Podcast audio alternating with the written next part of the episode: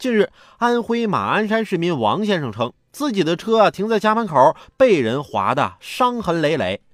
民警调取监控，看了八个小时，终于把这作案的人给抓到了。车主四岁的儿子。初步断定啊，王先生的车损失大约两千元左右。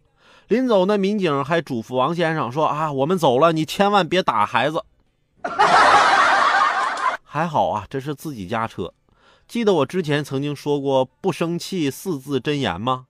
心里默念：“我亲生的，我亲生的。”孩子嘛，不会以成年人的想法来考虑问题。